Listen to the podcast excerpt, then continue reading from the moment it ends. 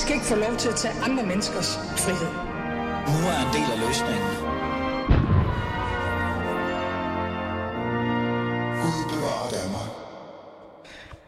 Ja, velkommen tilbage til Fæderlandet. Mit navn er stadig Ali Aminali, og øh, som sagt, du lytter til Fæderlandet.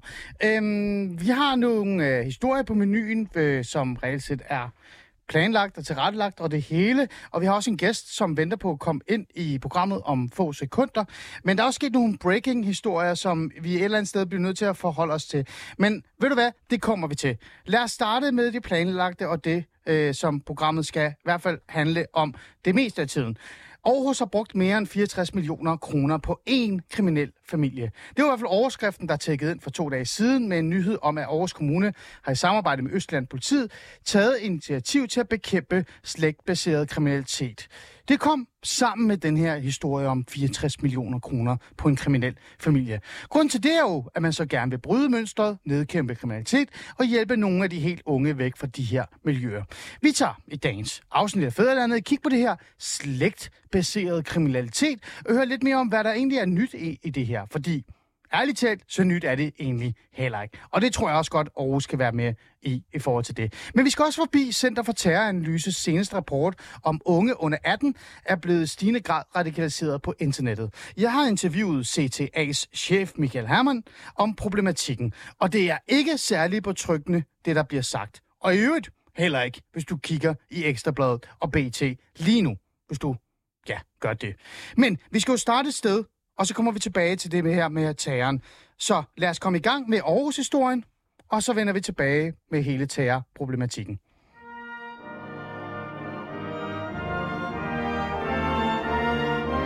Anton. Fem minutter. Og for at kunne gøre det ordentligt, så har jeg selvfølgelig gæster i studiet. Der står en mand her med ekstremt meget viden, og øh, også en, en god ven af fædrelandet. Men jeg venter lige med at introducere ham, fordi jeg starter lige med at tage fat på ideen og historien om slægtbaseret kriminalitet i Aarhus. Velkommen til, Anders øh, Vennerskjold. Tak skal du have. Øh, øh, Anders, øh, du er til dem, som ikke er Aarhus-baseret. Nu bor jeg jo selv i Aarhus, så jeg ved jo selvfølgelig godt, hvem du er. Men du er rådmand for social øh, forhold og beskæftigelse. Og øh, det er derfor, jeg ringer sådan et eller andet sted dig op i forhold til det her med slægtbaseret kriminalitet. Øh, Anders, bare lige sådan, så vi kan forstå det lidt. Hvorfor er det, I har sat fokus på slægtbaseret kriminalitet i Aarhus øh, øh, by øh, generelt?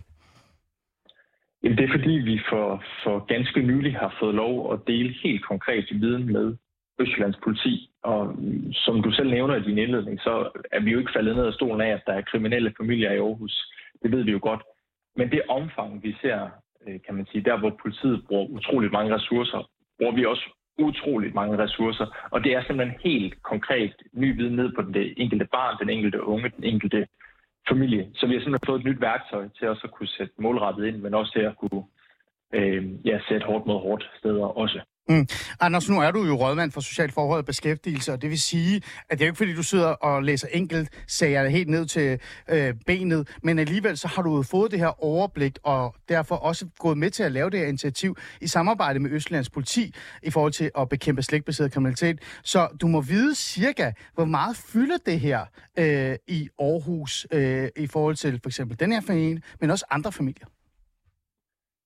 Ja, altså i forhold til de kriminelle, så, så ligger det over hos Østjyllands politi øh, forstået på den måde, at de er faktisk i gang med at lave et forskningsprojekt. Det er det, det hele bunder i virkeligheden, hvor vi har fået lov at dele den her viden, den her data. Ja. Øh, så så vi, vi, er gået med, vi har lavet en aftale om at sige, at der er mere end 10 familier. Øh, men de 10 familier er så også nogen, øh, eller mere end 10 familier er jo nogle af dem, som fylder ekstremt meget hos politiet, altså hvor de bruger utrolig mange ressourcer på efterforskning, anholdelse og hvad det nu må være. Og den bruger vi altså også vanvittigt mange ressourcer på. Det er også derfor, jeg har offentliggjort, at de på en vilkårlig familie, fordi jeg blev spurgt af journalister som dig, mm. øh, der koster sådan noget. Ja, øhm, ja. Og, og der har vi så taget en vilkårlig familie på under 10 og siger, okay, hvad har det så kostet over en overrække? Jamen, det har så kostet 64 millioner. Vel at mærke uden at, øh, at lykkes i tilstrækkelig grad. Det er jo det, der er særligt med lige præcis de her familier, at alt det, vi har gjort, og som virker over for andre, det virker ikke over for lige præcis de her familier, som er så gennemsyret kriminalitet. Mm, okay, så det er også nogle af de her familier, det er nogle, øh, politiet har haft kendskab til og har, været bevidst omkring øh, i lang tid. Og øh, nu er der så kommet den her øh, ekstra fokus, men også øh, decideret forskning omkring, øh, hvor, hvor voldsomt det fylder. Øhm, øh, Anders, øh, der bliver også talt om anbringelsessager. Øh, hvorfor bliver der talt om anbringelsessager i forhold til slægtbaseret kriminalitet? Det gør det, fordi at nogle af de her familier har vi haft en massiv øh, social indsats over for, hvor nogle af dem, den familie konkret, hvor der, som vi har brugt 44 millioner kroner på, ja. der har vi haft 90 anbringelser.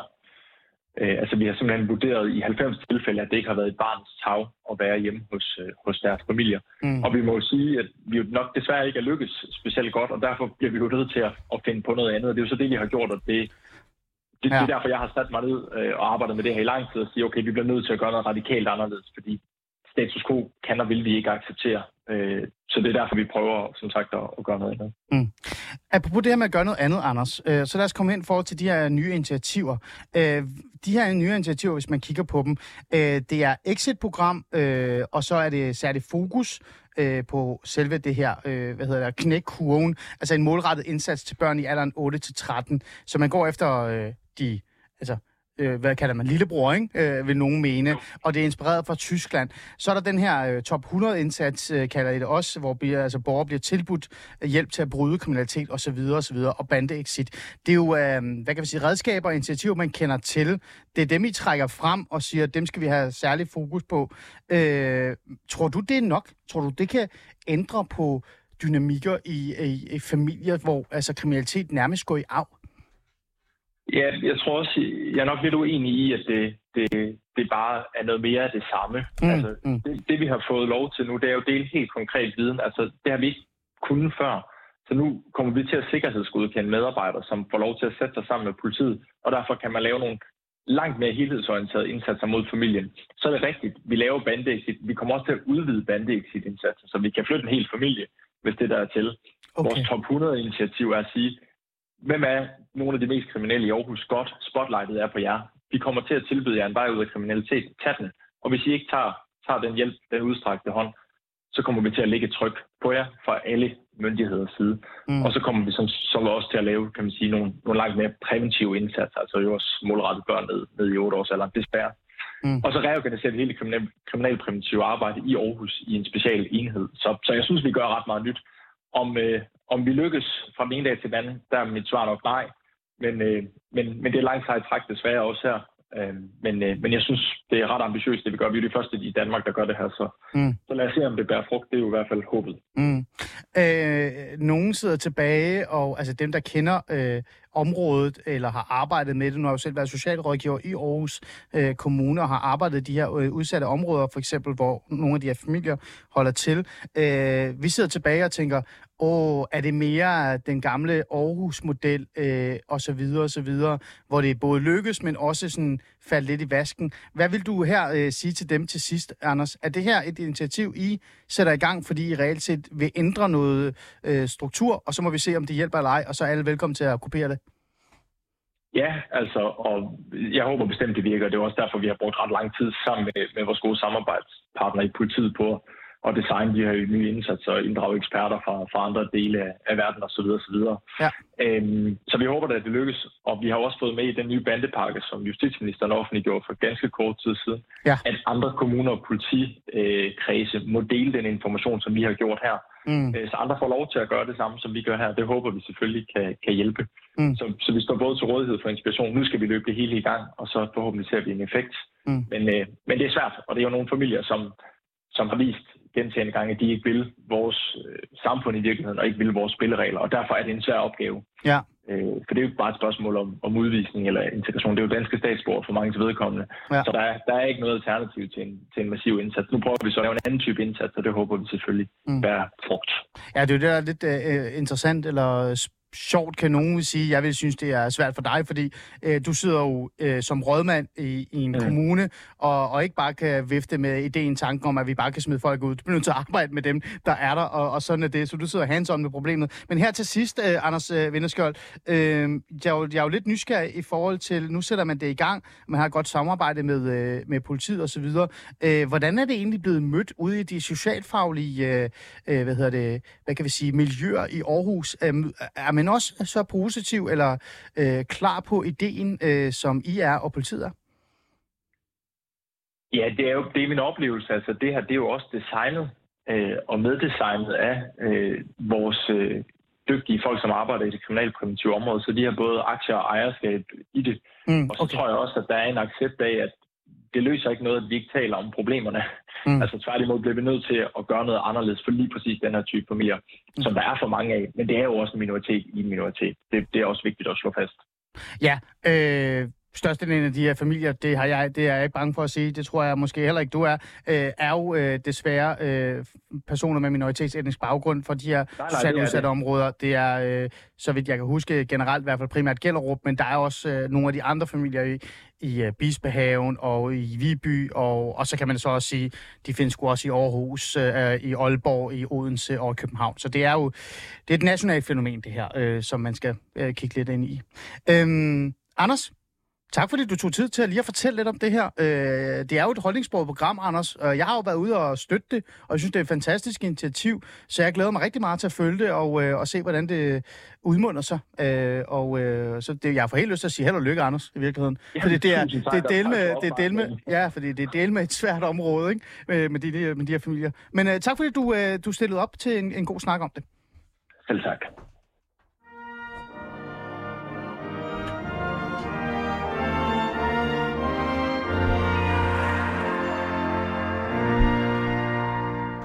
Ja, det var så Anders Vindeskjold, rådmand for Socialt Forhold og Beskæftigelse, og jeg har jo øh, netop planlagt et helt program øh, næsten omkring det her slægtbaserede kriminalitet. Men så faldt jeg over noget øh, i forgårs øh, og i går, øh, og det var jo det her med, at der er øh, en vurdering fra Center for Terroranalyse, CTA, som øh, peger på, at der er en stigende grad af radikalisering på internettet øh, blandt unge under 18.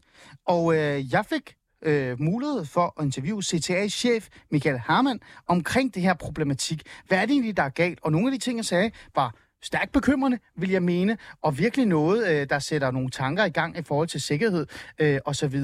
Øhm, og min tanke var, Jacob Ali, Hej, velkommen til det. Jo, tak. Så skal du da i studiet og lige tale med mig om det. Ja. Øh, både i forhold til slægtbaseret familieproblematikken, men også det her øh, Center for Terroranalyses, øh, hvad hedder det, hvad kan vi sige, rapport omkring, at der, er, der sker noget voldsomt for unge under 18.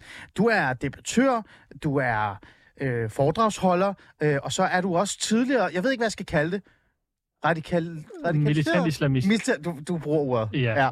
Det er farligt at bruge ja, det lige pt. Pas på med det der med pege med finger. Pege med fingeren. Det er rigtigt. Det, det, det, jeg peger lige ud. Du peger opad. Det skulle du gøre. Jakob Eli, prøv at høre her. Vi havde den her idé. Vi skulle snakke om det her slægtbaserede kriminalitet, fordi du har jo også været i det kriminelle miljø, og du kender til den her, det her miljø øh, rigtig godt. Øh, og så skulle vi tale om Center for Terroranalyse. Og så sker der noget. Øh, jeg står i studiet, jeg er forberedt til mit program, så jeg er sådan helt blank, uviden. Øh, og jeg kommer ud, og du siger, Ale, har du set, hvad der er sket? Og så siger jeg, nej. Og så fortæller du mig, at du er blevet kimet ned, og grund til det, det er, at lige nu, mens vi står her, så har der været kæmpe politiaktioner øh, rundt omkring i hele Danmark nærmest. Øh, Banegården i Aarhus er blevet lukket ned. Øh, København er på højt beredskab. Og øh, det handler om mistænkt terrorplanlægninger. Øh, det er del med voldsomt. Det er voldsomt. Øh, det er, og jeg vil sige, det er ikke overraskende, når man har, altså jeg har jo snakket med forskellige myndigheder, øh, øh, og lyttet til meget, øh, meget til øh, deres ord, øh, og det har været meget klar og tydeligt, øh, at, at, at øh, har været der. Der har været stor bekymring, og jeg tror ikke, jeg tror, det har været spørgsmål om tid. men har sådan, det har, det har, det har været sådan, man har sagt indirekte, vil jeg sige, at det har været spørgsmål om tid, før at vi man har været nødt til at, at, at gribe ind. Og heldigvis for, at vi har en myndighed, som er rigtig stærk til at passe på os og, og gribe ind i god tid. Men det bekræfter jo netop den, det reelle og, og store trussel, der er imod vores samfund.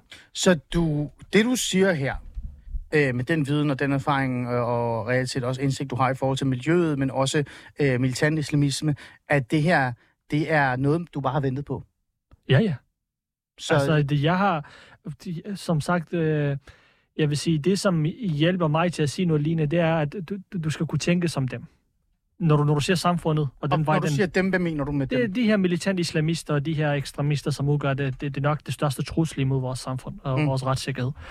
Øh, Du skal kunne tænke som dem. Så når jeg, når jeg ser samfundet, øh, og jeg ser hverdagen, og jeg ser, hvad der foregår, så kan jeg jo sætte mig ind i, okay, hvad, hvordan er det, de tænker derude? Mm. Og, og det, det, det har jo hjulpet en hel del på at se, hvor, hvor er det, vi er på vej hen. Og derfor har jeg overhovedet ikke været i tvivl om, at, at det er spørgsmål om tid, før at nogen øh, øh, prøver på at øh, gøre skade på os. Det er jo svært at sætte ord på, hvad det er, og det her, det er jo også meget vigtigt at sige, det her det er et politisk magasin, det er ikke et højaktuelt nyhedsprogram. Jeg har ikke 20 journalister, der løber rundt og hjælper mig. Det er mig, det ene mand, og så Jacob Ali, der står i studiet. Så derfor så er det jo svært for os to at sidde og google os frem, eller læse nyhedsmæssigt, hvad der er egentlig, der sker. Men der er jo heller ikke blevet sagt særlig meget i forhold til, hvad der sker på nuværende tidspunkt. Det eneste, vi ved, det er, at Mette Frederiksen, vores statsminister, har været ude at sige, det er, det er uhyre alvorligt, Aarhus Banegård er blevet spærret, og der er blevet foretaget en masse anholdelser torsdag nat. Mm. Øhm, jeg sidder og tænker, det er mig, der tænker, det er spekulationer. Jeg har ingen idé om, hvad der er, der foregår. Men jeg sidder og tænker, det her må have noget at gøre med Israel-Palæstina-konflikten. Øhm, det kan ikke udelukkes, men jeg vil sige øh, så meget, at det, det kan sagtens have været med til at skubbe planerne øh, hurtigere, Mm. øh, og at øh, få dem til at skynde sig. Men jeg tror, der ligger noget dybere bag det. Der ligger en hel masse ting. Man har ikke glemt Mohammed-tegningerne. Nej. Øh, man har ikke Koranafbrændingerne. øh, men jeg tror i, i særdeleshed Mohammed-tegningerne. Og så øh, skal vi heller ikke glemme, at, at selve konflikten har jo gjort, at man har ment, at, at den danske regering og den danske befolkning har været meget ensidig. Mm. Øh, og jeg tror også, at tonen har været så hård, at, at, at øh, i det miljø, de lægger jo mærke til, hvordan folk snakker. Det vil sige, hvis du har et miljø, der lige pludselig, og vi har jo set gennem demonstrationerne, vi har jo set Ja. pol- øh, polarisering. Ja. Hvis de lægger mærke til, okay, tonen er faktisk ved at blive rigtig hård. Det vil sige, hvis vi gør det her, så er så vil vi ikke få så meget modstand. Det Mm. vil sige, der vil være færre, der, der, der ikke vil forstå det, og der vil være flere, der vil tænke, jamen, vi lægger, som vi har ret. Mm. Og det, det er også med til at, at, at, at skubbe yderligere til, øh, til de her ekstremister. Så du siger, at det, er ekstre- i det ekstremistiske miljø og nærmest det militante miljø, eller vi ved jo heller ikke, om det er to, tre, fire single wolves, der sidder, altså de her ene øh, radikaliserede typer, der sidder på internettet og bliver endnu mere radikaliseret. Øh, ligegyldigt hvad, så deres holdninger reelt set bliver bekræftet, eller får nærmest et godkendelsestempel, når de kigger omkring sig og ser, at der er andre, der bekræfter dem i, at tonen er for hård, at, øh, at alle er efter muslimer, alle er efter palæstinenser, og alle øh, er imod, øh, eller er for, at vi skal brænde Koran af, så bliver de sådan nærmest, altså sådan, eller hvad? Ja, lige præcis. Og jeg tror altså, øh, jeg har jo sagt det før, altså, altså øh, efter 7. oktober, øh, så startede jo så, så startede debatten om, at det, det her det var en krig, det var en konflikt mellem Israel og, og Palæstina, Mm. og det var noget, der foregik derover. Her handlede det bare om, at vi støtte og Ja. på den rigtige side. Men nu er tonen, at det her det er en kamp mellem, øh, mellem de vandsrumme muslimerne. Det er en kamp mellem Israel øh, mod øh, resten af verden, øh, de, de resterende øh, 2, millioner, 2 milliarder af muslimer. Og det gør jo, at at det kommer til at skubbe de unge i en bestemt retning, som handler om, mm. at det er en, en religiøs kamp, frem for det er en, en, en konflikt, der er i Mellemøsten. Ah, det er jo interessant. Øh, Jacob Ali, du har jo været i det her miljø. Øh, du kender til ideen og tankerne omkring, øh, altså, er overhovedet kom derud, hvor man begynder at planlægge jeg siger ikke, det er det, du selv har gjort. Det er ikke det, jeg siger. Det skal bare lige være hårdt. Øh, men at tanken omkring det, og ideen om det, øh, det kan jo godt være i rigtig mange, men det udmønter sig aldrig i noget. Øh, det her med, at man reelt set stopper et terrorangreb, eller potentielt terrorangreb, så er man nået rigtig langt i planlægningen. Er det ikke rigtigt? Det er det. Øh, hvordan kommer man dertil? Altså, øh, er det ligesom, øh, undskyld, jeg siger det, i gamle dage, hvor man organiserer det og planlægger det og strukturerer det og har direkte forbindelse til en terrororganisation? Eller kan det også bare være unge mænd, kvinder, der har sat sig sammen og sagt, nu har vi fået nok, og så har de stille og roligt i det ekstreme miljø fundet og begyndt at planlægge? Altså, det, det, der er vigtigt for det her, det er at vide, det er, at holdninger nu er der. Det vil sige holdning om, at det er tilladt for dig som, øh, som individ at angribe et vestligt mål Mm. for at hævne dig eller gøre skade på dem, den er der, og den er legitimt i forhold til dem. Ja. Så på den måde har, har den unge derhjemme ikke brug for at skulle lede eller ringe til en imam, eller ringe til Al-Qaida eller ISIS i Mellemøsten og spørge, må jeg gerne gøre det? For Ah. den er der. Ja, ja. Øhm, øh, når det er sagt, ja. så, så, så det her, det er jo, øhm, det, det, det er unge, som, og der er rigtig mange, det vil sige, der er rigtig mange, der har tanken om, at de vil virkelig gerne gøre det. Mm. At gå der til, til, til, det, til det næste skridt, det kan jo nogle gange være, frustrationerne bliver så meget. Mm. Man gider ikke længere. Øh, det kan også være altså, en, en mere koordineret, det vil sige længere vedvarende øh, og organiseret øh, angreb, man har haft til hensigt. Og det ser også ud til, at at i og med PET har været sådan, øh, og det har, de har altid til formål at lige vente nærmest til sidste øjeblik. Det vil sige, her beviserne nok.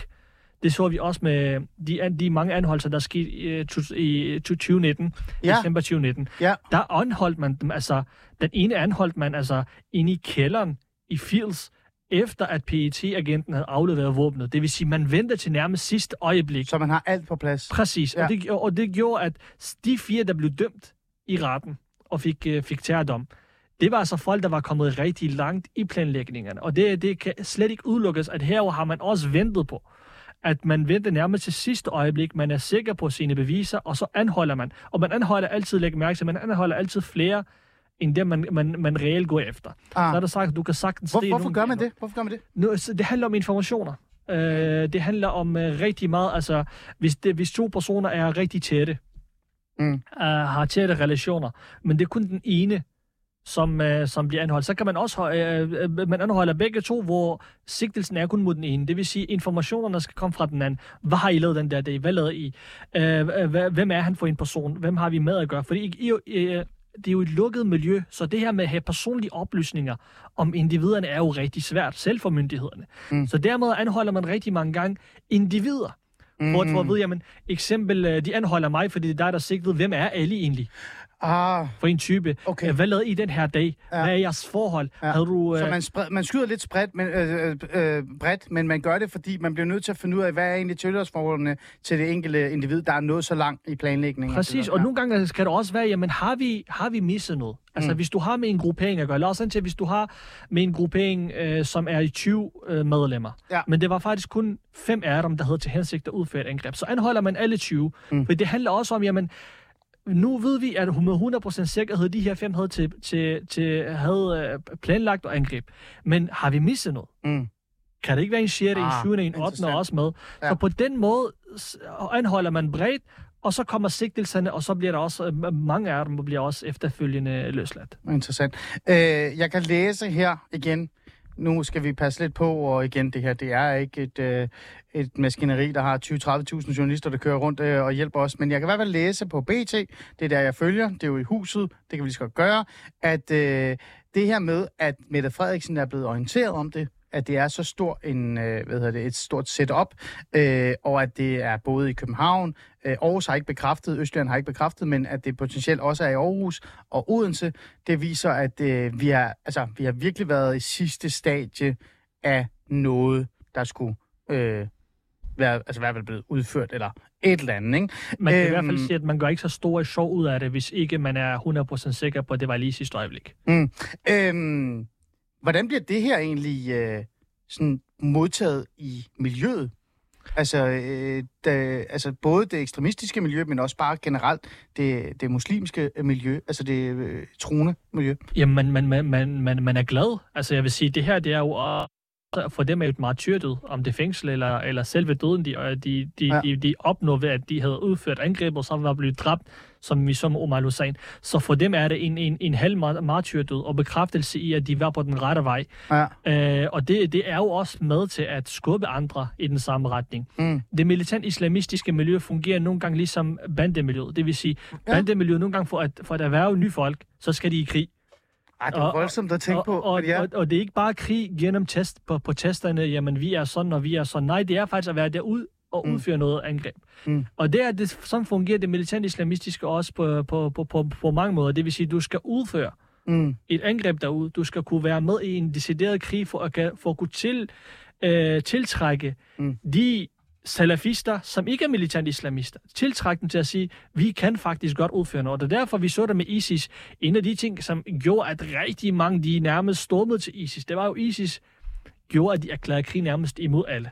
Ja. Og de udførte det. Ja. Og det gjorde alle, blev, alle i militant islamistiske unge i Vesten og i Mellemøsten, de blev tiltrukket af ISIS, og heller 100 gange vil hellere tilslutte sig ISIS end andre militant islamister. Så Mm. det er også, også en, det er også en, en, en, en, en handling, som kommer til at tiltrække rigtig mange unge øh, til de her miljøer. Mm. Øh, det er jo faktisk lidt skræmmende, men det giver mening, det der med at sammenligne det med det kriminelle miljø. Det der med, at det er fint nok, du taler, men handling er vigtigere, og ligegyldigt hvordan handling ender, så har du faktisk vist, at du kan gøre noget, og på den måde, så kan du faktisk skabe øh, respekt, øh, ære, men også øh, rek- rekrutteringspotentiale. Øh, Jacob Ali, det her, det er jo meget nyt, men hvis vi lige vil læne os, læne os op af noget, som jeg lavede i går, og planlagde, at vi skulle lave i dag i forhold til øh, den her historie øh, med Michael Hermann, som er øh, CTA-chef, Center for Terroranalyse, der har lavet en rapport, der viste, at der er en stigende radikalisering blandt, øh, eller under 18-årige også. Så viser det jo et mønster. Gør det ikke det? Viser det, det. ikke et mønster, at, at det her med, at vi følte og troede lidt, at vi var kommet i en tid, hvor vi var lidt sikre, hvor den ondeste af den ondeste var nok Putin, øh, og så videre og så videre, det han sgu stadig. Øh, men alligevel, vi er faktisk øh, et sted, hvor radikalisering øh, og hele den her ekstremistiske tilgang til, øh, hvordan man skal forsvare øh, og man skal handle, den er begyndt at tage fat igen.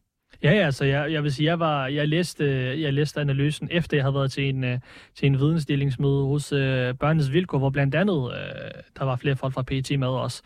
Ja. Øh, og øh, og øh, altså, rapporten bekræftede alle de, alle de bekymringer, vi delte øh, til Mm. det her møde. Hvad, Øh, hvad var det for, i rapporten, der, der, der fangede dig? Øh, Jeg synes jo især det der med, at, at det faktisk nu er nemmere at blive radikaliseret, men også rekruttere andre eller øh, facilitere det, fordi man igennem digitale forums øh, et eller andet sted har større chance for at få respekt. Hvor man før i tiden, hvis man sad i en lukket gruppe og så mødte op, og så kunne folk se sådan, okay, han er lidt skør, eller han er 16 år, eller et eller andet ham skal vi ikke tage alvorligt. Nu kan man sidde bag tasterne og faktisk få respekt og, øh, og, og, og vise ære osv. osv.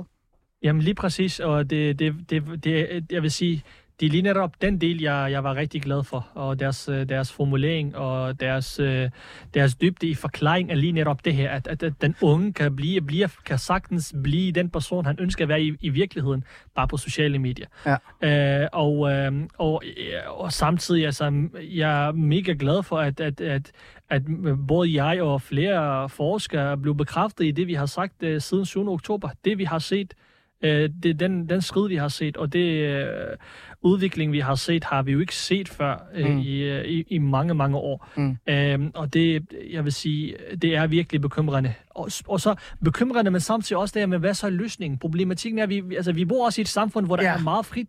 Ja. Og de sociale medier er jo konstant udvikling, og det gør jo, at at det gør det rigtig svært at følge med. Ja. Altså, det er jo falske navn, det er falske profiler, du kan være Hvem du har lyst til. hvem ja. du har lyst til fem forskellige steder på en gang. Øh, og, og, og specielt i sted som X, Ja. hvor jeg har fulgt rigtig meget med de sidste Ja, måneder. det gamle Twitter. Ja. Øh, jeg har set decideret folk Mm. sidde, og ikke i Danmark, Nej. men i øh, andre lande, engelsktalende, sidde og opfordre til og bekræfte, at du har ikke brug for en, det man kalder for en fatwa, en, en, en imamens godkendelse, yes. til at udføre et angreb Ja. i Vesten. Det vil sige, de er alle sammen et mål, og du kan angribe dem, når du har lyst til. Mm. Det vil sige, hvis jeg som person, i mit gamle miljø dengang, havde skrevet det der, så Mm. jeg blevet anholdt på stedet Mm. og sat ind i fængsel. Mm. Men det er det ikke længere, fordi Elon Musk desværre, han har jo gjort det nærmest tilgængeligt, og er, Ja. altså, det, altså, grænserne er, der er jo Er nærmest ingen grænser Ja. øh, efterhånden. Og det er jo en kæmpe bekymring, og spørgsmålet er, hvad, hvad kan vi egentlig gøre som, øh, som land og som samfund? Lad mig lige vende tilbage til det, det bare lige hurtigt i forhold til, hvad der sker. Der er der kommer noget, øh, jamen der kommer klokken 13, der øh, udtaler øh, Rigspolitiet og PT og så videre og så videre, i forhold til, hvad der egentlig sker lige nu. Øh, før det, så ved vi jo reelt set ikke, hvad det egentlig handler om. Men øh, det vi kan sige højt, det er, at der er blevet taget, foretaget en masse anholdelser, øh, terrorrelaterede anholdelser, at Aarhus Banegård er blevet lukket ned. Øh, vi ved ikke, om det er derfor, men altså om det er mistanke for terrorplanlægningen, altså i forhold til det, øh, og så videre, så videre. Men det er i hvert fald øh, i gang, og man skal tage det meget seriøst, fordi øh, der er to faktorer, der spiller ind her, at statsminister Mette Frederiksen har været bevidst omkring det her, og allerede udtalt sig temmelig hurtigt, og derfor så, øh, så sker der nogle vilde ting. Men øh, her til sidst i forhold til det her med, øh, med de unge og øh, CTA og, og det øh, interviewer har lavet med Michael Hermann, så man kan gå hen og finde senere, for nu øh, prioriterede vi at lige tage det breaking-nyhed, øh, der er. Jeg smider hele interviewet op øh, her lige om lidt, og så kan man lytte til det også. Det skal man virkelig lytte til, for det er meget spændende også øh, i forhold til det, der sker lige nu. Så, øh, Jacob Ali, jeg vil gerne slutte det her af med øh, at spørge dig. Øh, jeg sagde før, ikke? Vi har levet en tid, hvor vi, jeg siger ikke, vi har været trygge. Der har været terrorangreb, der har netop også været terrorangreb i Belgien og andre lande. Øh, men alligevel, så har vi levet en tid, hvor vi har tænkt, det her med terror, det er måske forsvundet lidt. Islamisk stat eksisterer ikke længere øh, Taliban har fået deres land. Det er hårdt sagt, men jeg mener det oprigtigt. Og så alligevel, så skal vi se det her. Og vi har set det i forhold til koranafbrændingerne, vi har set det i forhold til øh, Palæstina-Israel-konflikten. Jacob Ali, nu spørger dig, ser vi ind i en tid nu, hvor vi skal vende os til, eller være bekymret omkring, at det her kan endnu en gang blive noget, der fylder rigtig meget? Vi kommer aldrig til at gå af, komme af med truslen. Øh, og det, det er en genskærning. Og vi, vi, vi sætter altid fokus, synes jeg, det forkerte sted. Vi sætter fokus på grupper, frem for ideologien. Uh, ah. Grupper kan komme, komme og gå. ISIS er ikke mere end 8-9 år gammel, Nej. men der var før dem Al-Qaida. Før Al-Qaida var der andre. Og efter dem vil der også komme nogle... Så det ideologien er der, holdningerne er der, og dem, dem, dem, dem vil altid være med til at radikalisere folk og opfordre folk. Hvad med religionen? Hvad med selve religionen? Religion kan altid bruges. Mm. Det er jo de religiøse tekster, der bliver brugt som bilag for, at, at, at, at det, det, man gør, det, det er korrekt og det er rigtigt. Ja. Uh, så, så vi kommer aldrig til at komme af med det, uh, og jeg tror, vi skal leve med det, men jeg, tror, men jeg synes også, der er noget andet, som er lige så skræmmende som, som netop det angreb. Det er jo polarisering og tonen, der er blevet så hård at, at, øh, at, at, at eksklusion og, og tonen imod hinanden i, i og resten af samfundet de kommende år kommer til at være meget hårdere, end det vi har set hidtil. Okay. Ja, man må ind og følge, hvad der sker. Øh, vi kan i hvert fald ikke opdatere jer, fordi vi, øh, går, vi er færdige her klokken 13, nej, klokken 12, men vi følger, øh, vi følger med. Så kan man se, jeg, dig, Jacob Ale, lige om lidt i alle andre nyheder og alle andre rankings. Ja. Men lad os gå videre til det, vi havde planlagt, det her med slægtbaseret øh, kriminalitet eller familier. Øh, det er også vigtigt at tale om.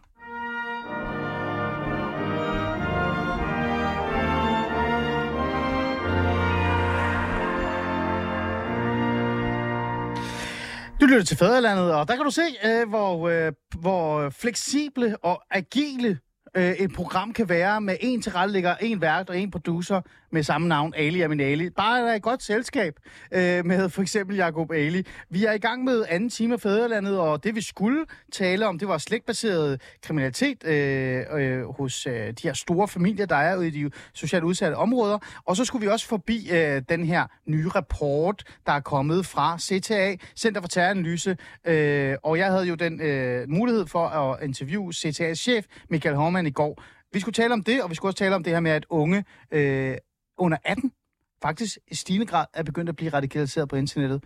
Men så dukkede der noget breaking op, og så tog vi jo selvfølgelig fat i det. Men nu skal det handle om det her slægtbaserede, øh, hvad kan vi sige, kriminalitet. Lad mig lige læse op igen. Øh, Aarhus har brugt mere end 64 millioner kroner på en en kriminel familie. Derfor så har man besluttet sig for, altså, nu er det sgu nok. Øh, man har lavet et samarbejde med Østland Politi, og man har lavet et initiativ, der skal være med til at bekæmpe slægtbaseret kriminalitet. Det er jo et interessant fænomen, Jacob Ali. Øh, og det skal vi jo tale om. Men vi har også en anden i studiet, som jeg skal sige pænt goddag til. Øhm, lad mig lige tænde for din mikrofon. Det er jo øh, en af de smarte ting, jeg gør, når man er radiovært. Ikke? Øh, Frank, velkommen til. Tak skal du have. Frank øh, Wilsom, du er journalist. Jo. Er det ikke rigtigt? Jo. Men du er også meget mere end det, ikke? Øh, det får jeg at vide. Menneske. Ja, men, menneske. Du er også en person med ekstrem stor viden i forhold til det kriminelle miljø. Øh, ikke fordi du selv været en del af det. Det ved jeg jo ikke. Jeg ved ikke, om du nogle gange har stjålet et, jeg ved ikke, en slik eller et eller andet, du yngre. Men øh, du er en person, man kender, øh, fordi man har den her, du har den her øh, myte omkring dig, der handler om, at du faktisk taler med de her mennesker. Du møder dem øh, i øjenhøjde, og du forsøger også at forstå dem i virkeligheden. Er det rigtigt eller forkert sagt? Ja, det er nok rigtigt. Okay, jamen, det er godt. Du, så godt. du skal rette mig, hvis jeg siger sådan noget Ja, forkert. men det er rigtigt. Derfor så besluttede jeg mig for et eller andet sted at sige, hvis vi skal have noget god faktuel viden, og også noget historisk viden omkring det her med slægtbaserede familier, så skal vi selvfølgelig have dig med, og så skal vi også have Jacob Ale med, som altid bare er en god ven af fædre eller andet. Øh, det her med slægtbaseret kriminalitet, øh, hvis vi lige starter med det, Frank. Nu tager jeg lige dig først. Mm. Øh, det er jo ikke noget særligt nyt, vel? Nej. Og det er jo heller ikke et fænomen, hvor man kan sige, man kan koncentrere det ned til at sige, at det kun handler om klanfamilier og minoritetsetniske miljøer og indvandrere, og det er jo dem, der er sådan nærmest repræsenteret det ind i Danmark. Det er jo fandtes længe. Mm. Er det ikke rigtigt? Ja, det fandtes i hvert fald, da jeg var dreng. Øh, Der var der to brødre, som vi var rimelig bange for øh, i nabogaden, ikke? Mm. I det Ja. der København. Og øh, at dem skulle man ikke komme på tværs af. Ja. Øh, så, så og de var jo... Ja. Jeg kan også huske, jeg talte med dig i telefonen, jeg kan også huske, at øh, jeg jo vokset op i Helsingør, øh, og øh, det var jo, øh, altså, det var jo øh, banditers land, kan man jo sige, mm. Mm. godt og grundigt. Og mange af de banditers øh, folk, som var både flinke, men også temmelig farlige, øh, det var jo deres sønner, eller de var selv sønner af fædre, der havde været i rockermiljøet øh, i rigtig mange år. Så dermed, at det går i arv, at kriminalitet går i arv, er ikke noget særligt nyt. Der er så kommet øh, måske mere fokus på det, især fordi, at der er kommet en større gruppe af minoritetsetniske øh, borgere, øh, som bor i de her udsatte områder, som også på en eller anden måde er gået ind i den her slægtavs-ting.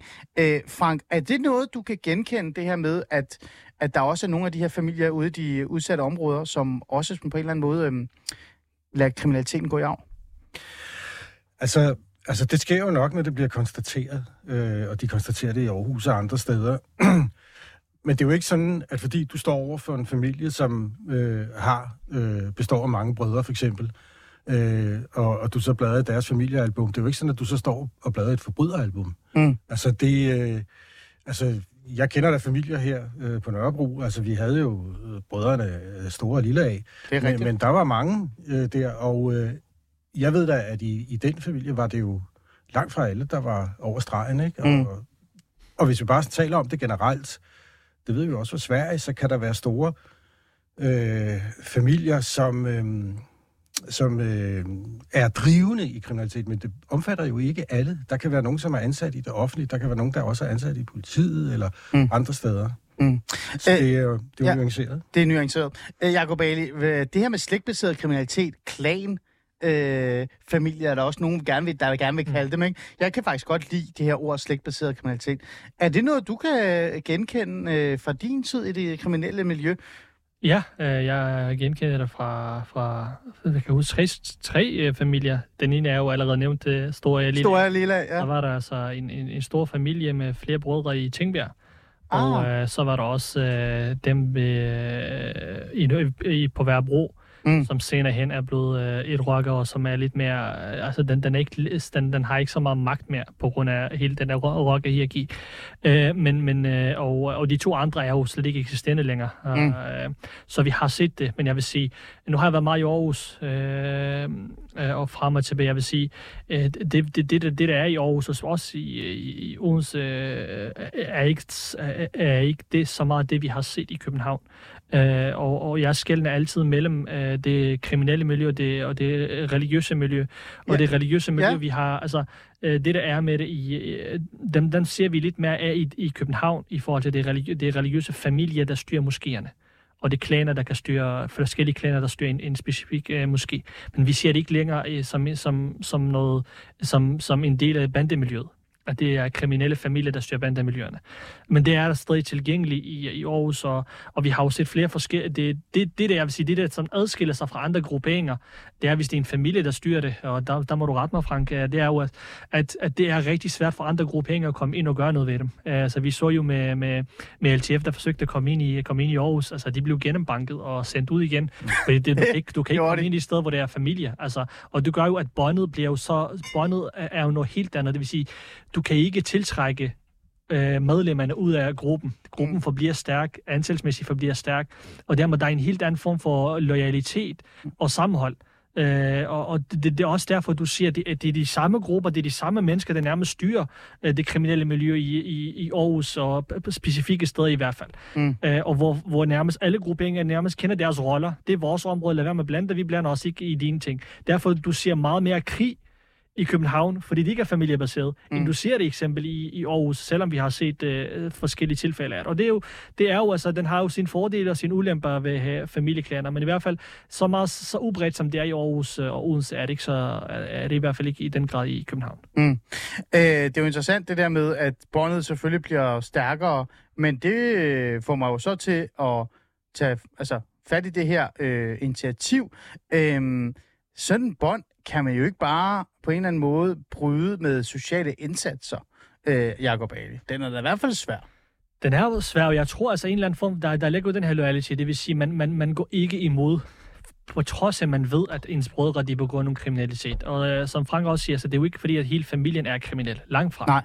Nej. Øh, og, øh, men jeg tror, det, det der er i det, er, at vi, vi, øh, øh, det der så går igennem med store familier, der har flere øh, kriminelle, det er, at der er større risiko for, at de yngre også bliver kriminelle senere hen. Så dermed kommunerne er også mere villige til at, at, at, at, at bruge mere tid og ressourcer på, at de unge ikke øh, ikke går den samme vej. Mm. Øh, men det er svært at, at, at, og her med den her familie at gøre. Nogle gange, altså jeg vil sige, det vi skal være påpasselige med den her rapport også. Ja. På trods af, at jeg har været ude og, og kritisere og snakke meget om det her med familiebaseret, det er, at rapporten kan også have en tendens til nærmest skære hele familien over en kamp.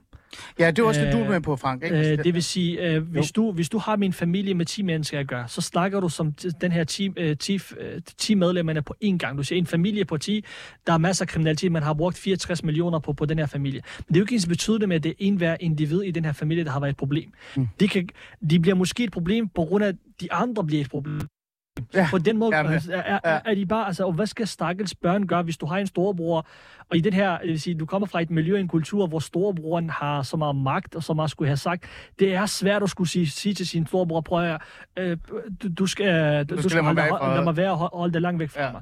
Så på den måde skal vi også være påpasselige, at vi ikke skal hele familien over en kamp og sige, at det er hele familien, der er et kæmpe problem. Frank, det er jo det, ikke? Altså Jo. det her med, at de her familier, øh, der er jo også lillebrødre, der gerne vil væk fra miljøet, Ja. der øh, ikke vil have noget at gøre med deres øh, kriminelle storebrødre, og så videre, og så videre. Men de bliver jo på en eller anden måde mast eller glemt, ikke? Jo, altså det er jo rigtigt, at det her kan blive et stempel, altså som, øh, som er svært at slippe af med, ikke? Mm. og som så kan bekræfte lillebror i, at øh, jamen, jeg tilhører jo en kriminel familie. Ikke? Mm. Og det er jo en hård nød at knække. Øh, hvad gør man øh, som, øh, som, som myndigheder øh, over for det her? ikke? Mm. Øhm, men jeg, jeg tror, det er rigtigt, at man skal passe på øh, med at, øh, at øh, lægge for meget vægt på... Altså, jeg synes, det er fair nok at kalde tingene for deres rette navn, men, men, men der er virkelig nogle, øh, nogle forsigtigheder, man skal have med sig. Mm. Øh, det, som jeg synes kunne være spændende i det her initiativ, det er jo det her, måske det her myndighedssamarbejde. Sociale myndigheder og, og, og politi. Politiet, ja. Ja. Og der kom jeg til at tænke på en gang, jeg var i øh, Minneapolis i USA for at skrive om øh, bekæmpelse af kriminelle miljøer. Og, øh, og der havde man i Minneapolis, der var det sådan, at øh, jeg tror, den hyppigste dødsårsag mellem 15 og 25-årige unge mænd, det var øh, skuddrab. Ikke? Voldsomt. Ja, det var voldsomt. Og, og, så, og så fandt man ud af, at det kan vi ikke kun løse med, med politiefterforskning og politiarbejde. Vi er nødt til at se det her som en som, den, altså, som det, det er, en sygdom, den hyppigste dødsårsag. Mm. Og det betyder, at man fik et samarbejde med de sociale myndigheder også. Mm. Og det havde man altså nogle, nogle, øh, nogle resultater af, fordi man satte ind på nogle andre øh, fronter end lige det rent politimæssige. Ikke? Mm. Altså man så også det her som måske et socialt problem. Mm. Mm. Øh, der er nogle andre årsager, man også kan tage fat i, øh, når det drejer sig om, øh, og det ved vi jo, altså når, når det drejer sig om kriminalitet. Der er så mange andre årsager. Det, og det er måske det, man kan udnytte i det her tvær Ja. øh, øh, Ja. myndighedssamarbejde, øh, samarbejde, ikke? Mm. Øh, og, og det er der, jeg tror, værdien ligger, og det er jo rigtigt det advarselssignal, som, som Jacob rejser, ikke? At, at øh, Mm. pas på stemplet. Mm. Øh, jeg faldt over også over det her med, og det er også det, jeg spurgte øh, rådmand Anders Vindeskjold, vi havde med i starten af programmet, øh, Frank, øh, det her med anbringelser der er en stor procentdel af anbringelser i de her familier også. Ja. Altså, at man decideret fjerner børn, fordi de ikke øh, trives, eller ender øh, gal, eller øh, begår kriminalitet i en meget ung alder. Øh, og det der med at begå kriminalitet i mange ung, ung alder, det kan jo også være et tegn, altså nu er jeg jo socialrådgiver, det kan også være øh, et tegn på dårlig trivsel. Altså, at man reelt set enten flygter fra sine problemer, eller har en forfærdelig far, eller og så videre, og så videre. Øh, det her med anbringelser og det samarbejde, der kommer med sociale myndigheder, øh, er det nogle af de ting, du tænker, der kunne hjælpe eller kan støtte? Fordi jeg tror, eller nu har jeg jo mødt igennem tiden rigtig mange sårbare unge, det er det, man kalder gul eller rød gruppe. Det vil sige, rød gruppe, der er de kriminelle. Men gul, det er der, hvor de er i nærheden af det. Hvor de bare er sårbare, øh, og de har psykiske problemer osv. osv. Men der er ingen, der hjælper dem, fordi de netop er blevet stemplet som kriminelle, eller kommer fra en kriminel familie. Mm. Tror du sådan en øh, indsats måske kan sige, ah, se, den her familie, der er sgu brug for en social indsats her og nu. Øh, der er nogle børn, der skal fjernes måske endda. Altså, det er jo klart, at hvis, hvis, øh, hvis indsatsen, indsatsen kan optimere forebyggelse, Mm. så, så må det jo være positivt øh, for samfundet. Ja. Øhm, der, hvor den måske bliver lidt vanskelig, som også nogle øh, kriminologer har peget på, det er, hvis, hvis forebyggelse og sanktion bliver blandet sammen. Ikke? Mm. Øhm, og øh, jeg skal ikke gøre mig klog på, øh, hvorvidt øh, altså fjernelse af børn Nej. er en løsning, men, altså, men, men det kan jo nemt... Altså, det, det, det, det er jo virkelig det er fandme svært at balancere her, fordi at det bliver det opfattet som en straf. Ja. Øh, øh, altså, hvor vi er henne her, ikke? Og, Mm. og, og gavner det i det hele taget noget, ikke? Fordi Jo. jeg tror, at de fleste mennesker, når de stifter en familie, ønsker, at det her det skal være en god familie, det skal gå godt. Og så er rigtigt. der nogle ting, der går galt. Ja. Og øh, igen, altså hvis det hvis samarbejdet, hvis det tvær øh, ja. kan tage fat. Men der er jo mange... Øh, nu spørger jeg dig direkte, Ja. Frank. Øh, du har jo talt med rigtig mange fra det her miljø. Mm. Øh, du har været nysgerrig, du har med dit journalistiske perspektiv og øje også talt med dem, interviewet dem, men du har også mødt det menneskelige i dem. Det har jeg også gjort fra det sociale faglige perspektiv. Og jeg har mødt mange, som jeg sagde, øh, sårbare sjæle, Ja. som er blevet stemplet som kriminelle, men i virkeligheden har brug for, det lyder voldsomt, men det har brug for et kram eller noget andet. Ja. Øh, tror du en indsats, der sådan siger, nu ser vi mennesket, øh, fordi vi kan se, der er et mønster i en familie, og derfor skal vi støtte dem. Tror du ikke, det kan hjælpe nogen af de her unge, eller, øh, eller bare generelle? Jo, jo, jo. Altså det, altså det, altså, øh, det kan lyde... Øh, men sådan er det jo. Altså sådan er virkeligheden ja. jo. Virkeligheden er jo, at nogen har brug for at støtte. Virkeligheden er, at nogen har brug for et kram. Virkeligheden er også, at nogle af dem, der har brug for støtte, og nogle af dem, der har brug for et kram, også kan gå ud og foretage sig noget horribelt Ja. øh, og, og kriminelt. Ja. Og måske lige frem skyde eller såre andre mennesker. Ikke? Ja. Sådan hænger virkeligheden sammen.